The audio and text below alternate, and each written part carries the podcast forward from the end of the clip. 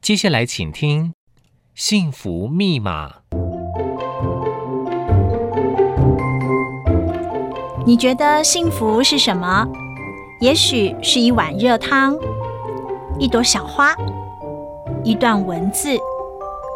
我觉得让自己快乐，让身边、让宇宙一起快乐，就是一种幸福。让我们解锁幸福密码，拥抱幸福吧！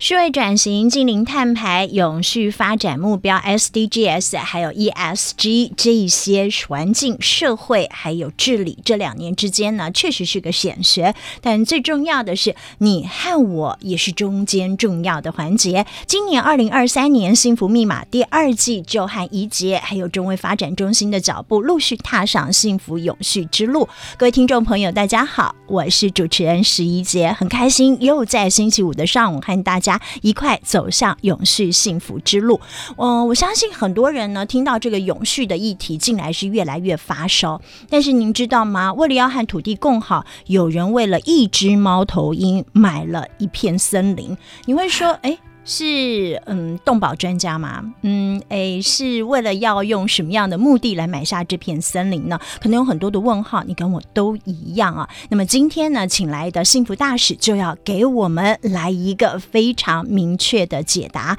今天非常开心，我们邀请到的是台湾创意生活产业协会的郑美淑理事长，欢迎您。嘿，石小姐好，哎，各位听众大家好，我是台湾创意生活产业协会的理事长，那同时也是卓野小屋的总监，好、嗯哼人家称我是蓝婆婆的郑老师，蓝婆婆的郑老师，今天请来了一位蓝婆婆，就是这位郑老师呢，她为了一只猫头鹰买下了一片森林。同一个时间呢，也给大家一个非常正向的回馈，就是真的能够和土地共好，即便是遇到了非常重大的污染产业。我们提到的是服装产业，其实你知道吗？每天我们身上啊都要换不同的衣服，就算是你是很极简风的人呢、在快时尚的情况之下呢，买衣服好像是非常重要的日常啊。但实际上呢，服装产业为什么要说它是世界上第二大的污染产业？我照例给大家许多的数字来作为佐证。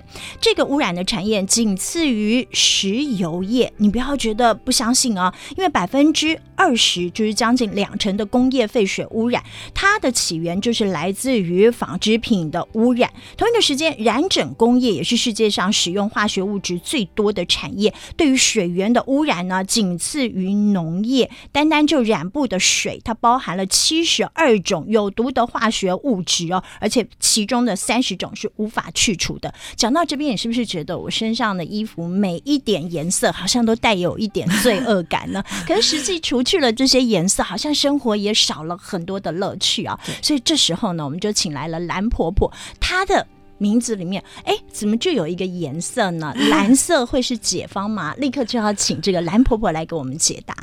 好，那我们从事染染这个产业，天然染染，好、嗯必须要讲“天然”这两个字，大概将近二十年。那这个台湾的蓝的产业哈，其实可以追溯到，嗯，大概一七三六年，好，这个蓝靛染料就有出口的记载。嗯那时候台湾是出口蓝靛染料，在整个呃很多地方，台湾很多地方叫清寮、青浦啊，那些以前都在生产蓝靛染料的。啊，所以对这个青就代表是颜色这样的意思。嗯青，是草字头，在一个青色的青。嗯，好、以前我们种的兰草叫做大青、小青，嗯哦哦哦，才波才寮，哦，那个阳明山之所以叫草山，嗯，以前就是种兰草的山。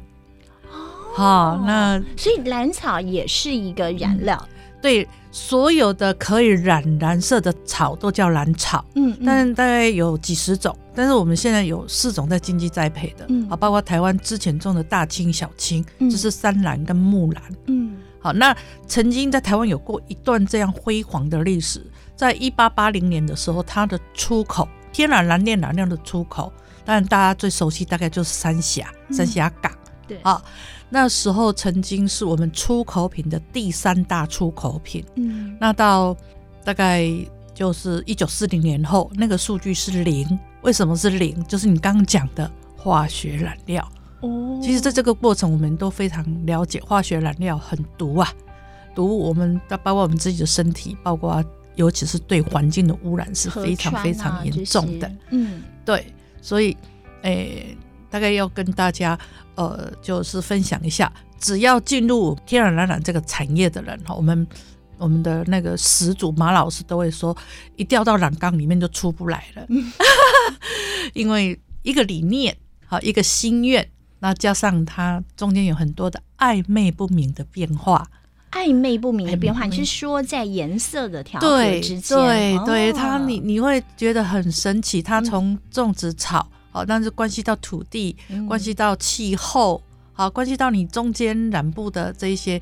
情绪哦，嗯都有关哦。所以蓝婆婆今天来到现场呢， 先跟我们讲解了一段历史，而且也证实了刚刚提到的这些数据都是真的。所以染整的产业它确实是很毒，但是如果呢进入了天然蓝染的的话，哎对，情况就不一样了。蓝婆婆今天呢，这个嗯，因为我们是在空中跟大家相会哦，那我跟大家报告一下，她真的是扎扎实实的蓝婆 婆。因为它从呢里面的围巾、内搭，还有外套，甚至我刚刚看到的鞋子嗯都是蓝染，而且呢，它的笔记本的书套啦、小钱包啦，还有法式啦，全部都是蓝色 的。她觉得是蓝婆婆来着所对，以对这些都是您的这个蓝染产业下面的这些产生业活用品，生活用品，对工艺要进入生活嘛，嗯才能够生存。嗯， 所以蓝染大概是如何进行非常天然的染整？好，那就要从栽培兰草开始。嗯，好，那目前大概台湾应该是我栽培面积最大的，就是我我们山艺的环境是适合种植山兰，就是嗯马兰。嗯那它本身的栽培方式就是非常友善土地的，诶，因为苦那是药，中药，中药现在有一个很有名，就是板蓝根，哦有没有在新新冠冠的时一候号的一定要用到的药材？它的主药材。哦好，那这个我们种植的马兰的板蓝根是蓝板蓝根，它是嗯北板蓝根的代替品，那、你就知道它的功效，它就是有清那个热 嘿，消毒哈、嗯嗯发炎，然后抗病毒这一些的功效。嗯所以以前为什么会发展在客家庄？嗯客家庄的气候就是，哎，讲讲白一点是湿度高啦，嗯然后再讲深一点叫做瘴气啦。嗯嗯那我们说老天爷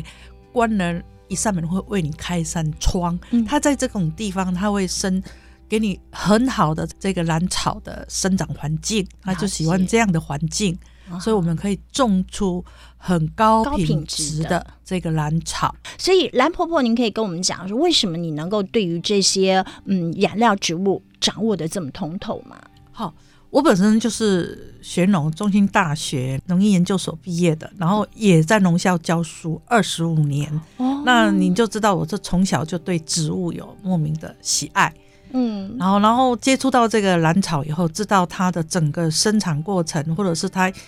后面的用途，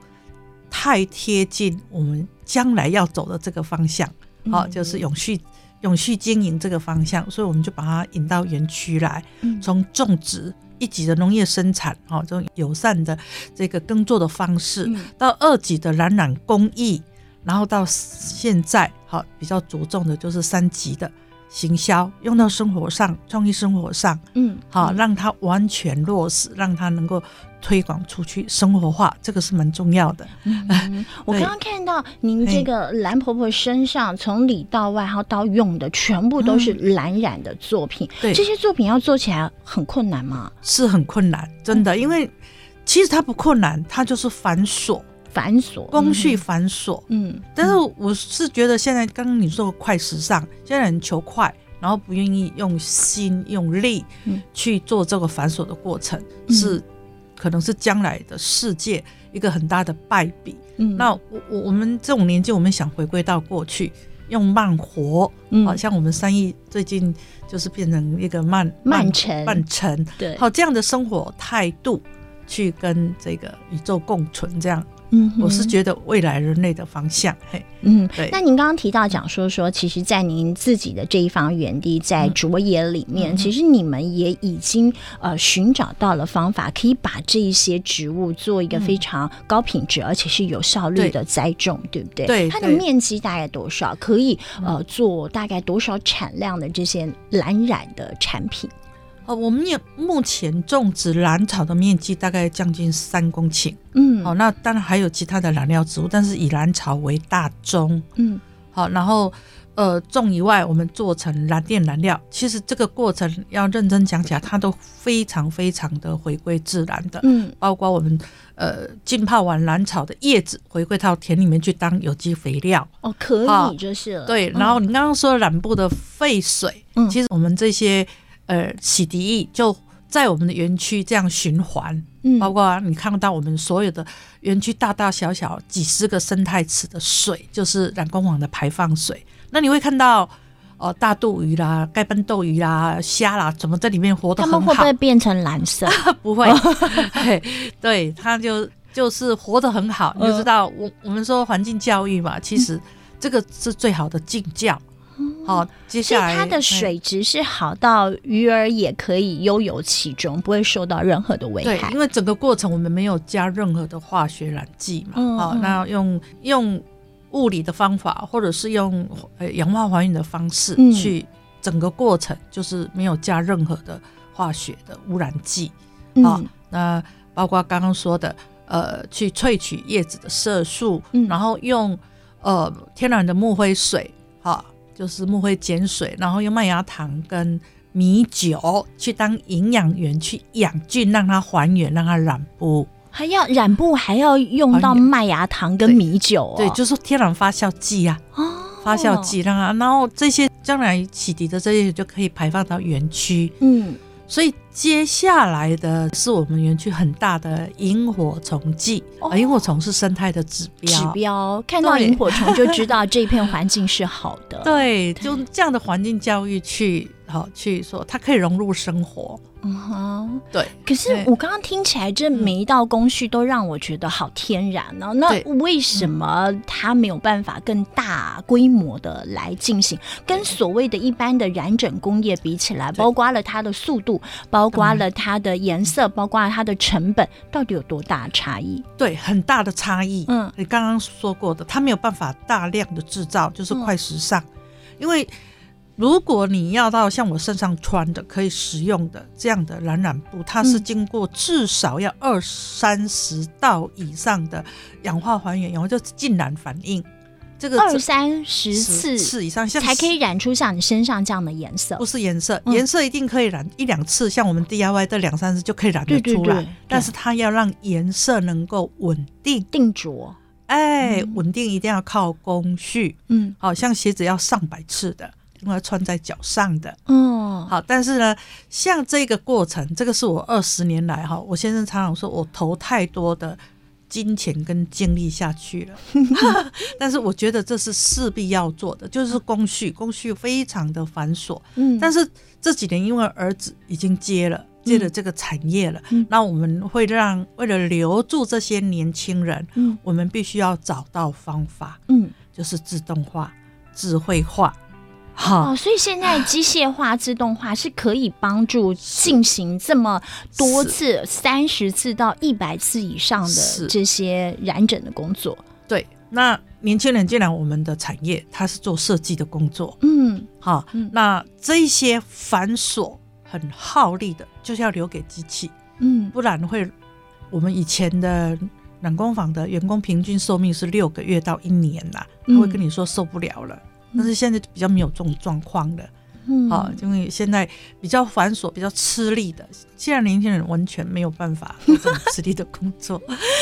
没关系，有机器的帮忙，其实就是找到了解方，这样子。嗯部分的嗯，啊，部分，但是大部分还是真的是也还蛮靠人力，所以他没有办法大量的制作。嗯但是刚刚你又回归，我刚刚一直在听你讲快时尚这个问题哈、像我，我今天是要出门穿着比较好的衣服，其实嗯我我真的穿到衣服 破了呢，穿那个纤维都露出来了。嗯但是呢，因为是辛苦的染整这个过程，你会更特别的喜恶爱珍恶。惜，对对嗯嗯对，就是可是这件外套嗯看起来真的很扎实，颜色也一直都很漂亮，所以这也是我们经过了非常繁复的工序制对作，出来即的。使这样的浅色，还是要二三十次以上，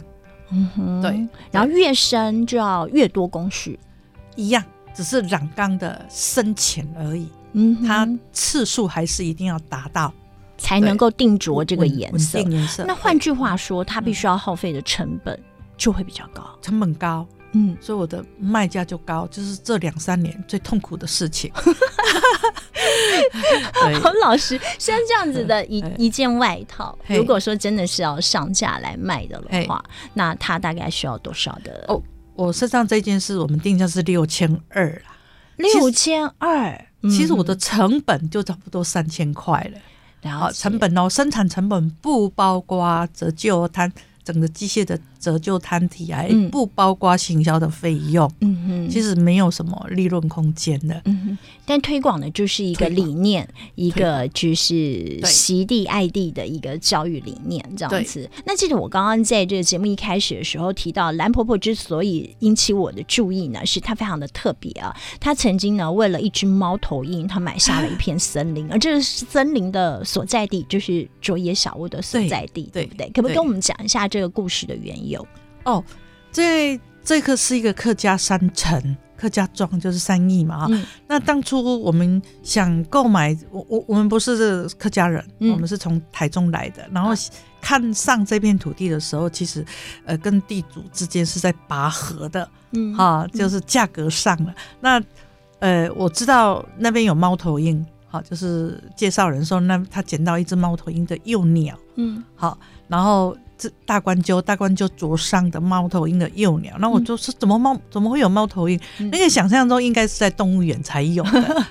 嗯 那就那一天就毅然决然下定金，嗯好、那用。比较市面上比较贵的价钱买下来啦，嗯对，就是为了生态，嗯。嘿，对，然后就就在这为了边那买只猫头鹰，你觉得这应该是一个很完整的生态系这样子？就说实在，客家人蛮爱护他们的自己的乡土的，嗯，所以我们我们不后悔，然后就在这边落脚了。嗯那在这边落脚以后呢，它是水，它原来是水梯田，嗯啊所以它想很象就很多美耶。对，它们原来就有水。可是我们买的时候，它已经荒芜了，因为那老夫妻已经七十二岁了。嗯啊，就卖给我们说他们已经七十二岁了。那因为有这个水资源，包括它原来就有水梯田，嗯然后我们就利用这样子的一个水梯田，辟一个一个生态水池，保留原来的生态水池。嗯好，然后到第二年，大概二零零四年才开始有这个冉冉的这个开始开始从事这个冉冉的产业。是嗯先有民宿，先有餐厅，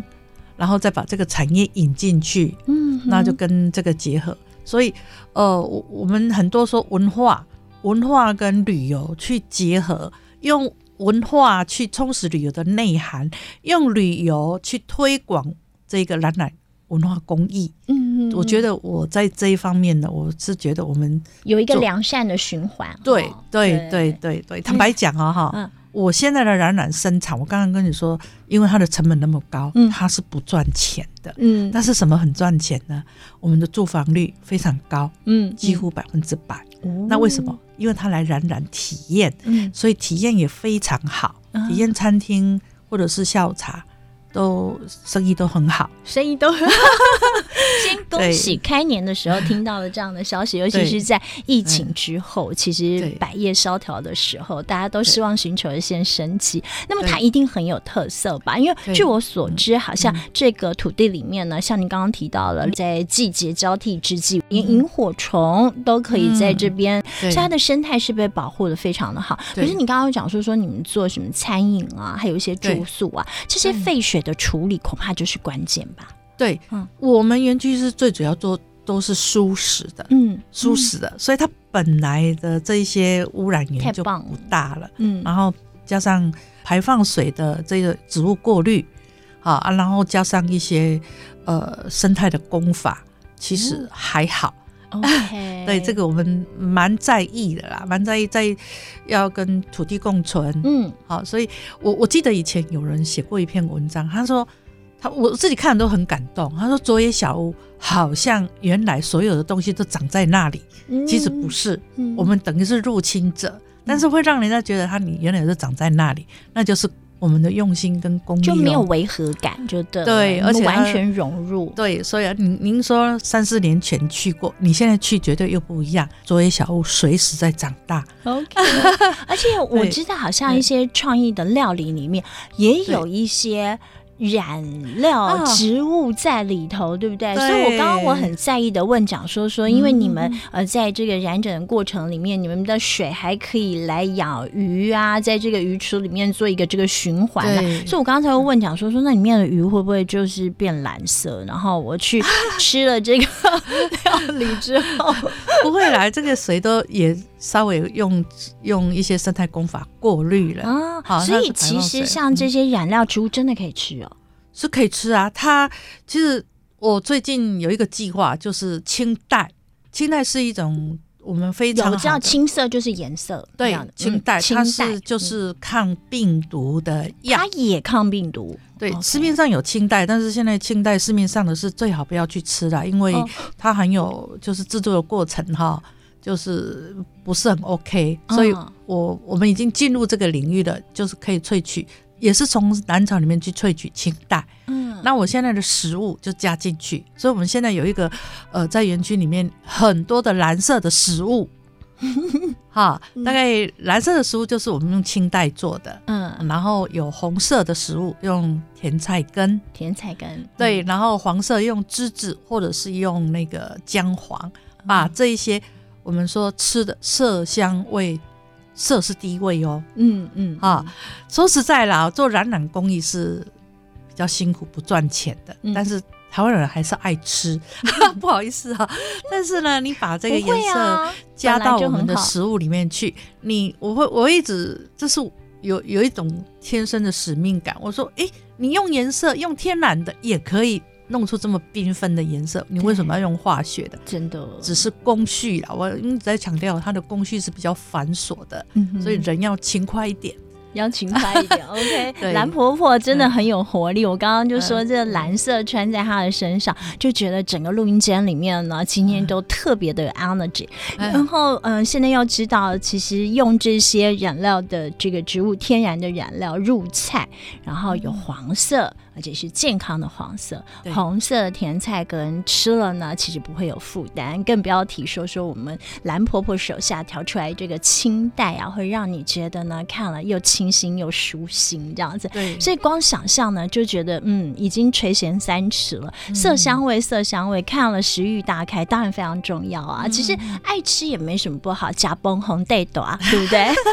所以应该要把这个每一天的食衣住行都做得如此的和土地共好。对，但是对我们知道讲说说，像是在卓野园车里面呢，您刚刚提到餐饮的部分你也很用心，但对是像住宿的部分呢，对你到我们园区里面，不管是外围的环境，或者是里面的房间的布置，嗯你会看到我们用染染布去布置。嗯，蓝白蓝白，其实只要经过我们，我刚刚说我们现在的设计师都是年轻人，嗯年轻人没有被这一些呃传统的纹样去包袱。当然，它还是传统纹样，但是他们会有比较新颖的想法。呈现方式，哦对，所以以你看我们的服装，或者是我们呃园区的布置，或者是房间住宿的房间的布置，嗯其实它是它是显现蓝白之美，嗯而不是那种民俗风的的那种沉闷感。嗯好，所以我是用说你刚刚说吃的，用这样来推广冉冉嗯住的，好，包括体验啊娱乐，或者是好整个在园区的活动，嗯好用这样的旅游的方式呢，把我的冉冉文化呢，让普罗大众去接受，这样子。哇，真的方方面面都被这个蓝婆婆一手把它调成了在蓝白之间呢，让大家舒心的这个空间呢。那我们在卓野里面也确实落实了这样的一个良善的循环。嗯那我们知道讲说，很多人到那边体验了蓝染，然后喜欢了蓝染，喜欢你们在这个土地上面做的这些颜色的变化啊、嗯那进而呢更喜欢贴近你们的卓野的园区。嗯那在里面有些什么样的体验的课程？除了这个蓝染的 DIY 之外，还有吗？嗯哦，对，呃，刚刚说懒懒的体验，当然它是比较自私，每天在进行的。嗯好，然后包括食物的体验、住宿的体验、哈、嗯空间的体验，嗯我们会把这个这个天然的颜色本身呢，会比较淋漓尽致的利用。嗯，那最近也一直在推食农体验。食农，哎，嗯那当然，我在我的园区就是把燃料植物入菜，嗯在这哦整个流程中，燃料植物的入菜入它的体染布的体验，嗯让他觉得说，哎，它这个天然颜色也可以进入我的以后的生活，嗯哈，食农体验，还有现在我们农农委会在推的那个农村厨房，嗯哈，都是我我就是尽量让这个天然颜色进入大家的生活中，嗯哼，哈，用这样的方式，对，其实对透过这些体验呢，它慢慢就会形成了一个规模。有了规模之后，它才真的能够产业化。但实际上，真的，嗯，创意必须要能够。带有含金量，它才对能够走得更长久、更对嗯长远。所以，您也是这个创意生活产业的这个理事长啊。对所以在您看起来，在台湾这些生活创意、这些在乎土地的产业，要如何的永续走下去呢？对，呃，首先我必须要介绍我们这一个创意生活产业，嗯它叫台湾创意生活产业，好，已经成立了二十年了。今年，今年就三月三号到三月五号，我们会在北车嗯办一个展览，嗯，好展展售会嗯跟观光工厂，嗯那。创意生活产业，我自己目前是当理事长，我觉得这个核心价值非常的棒，嗯好，包括好核心知识，然后呢高值美感，嗯好，然后体验，好生活体验，然后还有事业经营。所以目前我们有七一百七十一家业者，嗯，其实在台湾都蛮有名的，嗯那我们这些业界呢，呃，就是符合这四个条件，经过工业局认定的，才能够进入这一个这个协盟来。嗯嗯好，那我说我们台湾说文创文创已经说了几十年了，嗯那我会觉得我们协会去把它落更落实这样的，在我们的整个产业跟生活当中。啊，尤其是让普罗大众更认识这样的一个产业，好像刚刚说体验高值美感，我们的美感教育其实也蛮重要嗯哦的。对，真 的，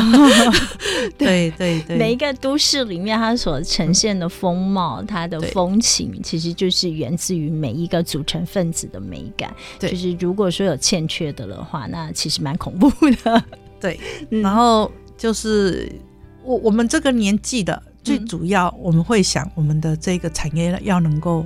永续经营下去。嗯所以你要让这些年轻人能够传承这样的产业，嗯刚刚说他必须要能够生活啊，就是嗯能够有利润出来啊。对好，那自给自足，我觉得也非常重要。嗯，，对对，所以你要让他看得到前景。嗯所以也必须要介入一些智慧化、科技化，或者是现在数位化的这个方式，嗯嗯嗯，去去让他们去发挥，然后回归到这个传统产业。所以北中哎南其实都有产业加入你们的这个协会里面。有有有，嗯就嗯一百七十一下是涵盖整个台湾全部的，而且也食都衣住行都有，都有，嗯还有我们产业界的这个面向非常非常的广，包括嗯哼食品业、糕饼业，好像郭元义就是了嗯。好，只要跟创意、跟刚刚说核心知识，它有它的核心知识，它有高值美感，它有、嗯有事业经营体，然后有体验，嗯，好，这样就会被认证到我们这个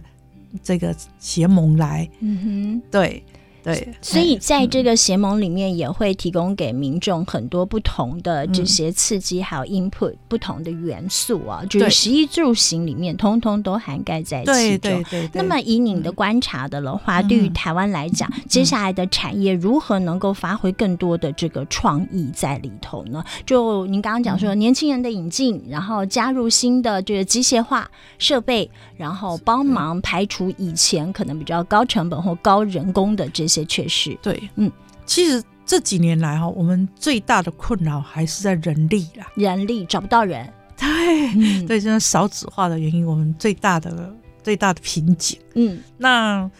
我们我们必须接受，有一些东西还是要靠着这个呃，不只是机械化，还自动化，还智慧化，嗯哼，好像数位化，数位化，嗯对对一一些那大在数据卓时野候，的园区里面有没有进行像这样子的对数位化？我刚刚说像染布，我不只是已经自动化，我们嗯现在还甚至还有智慧化去控制这个染成的。嗯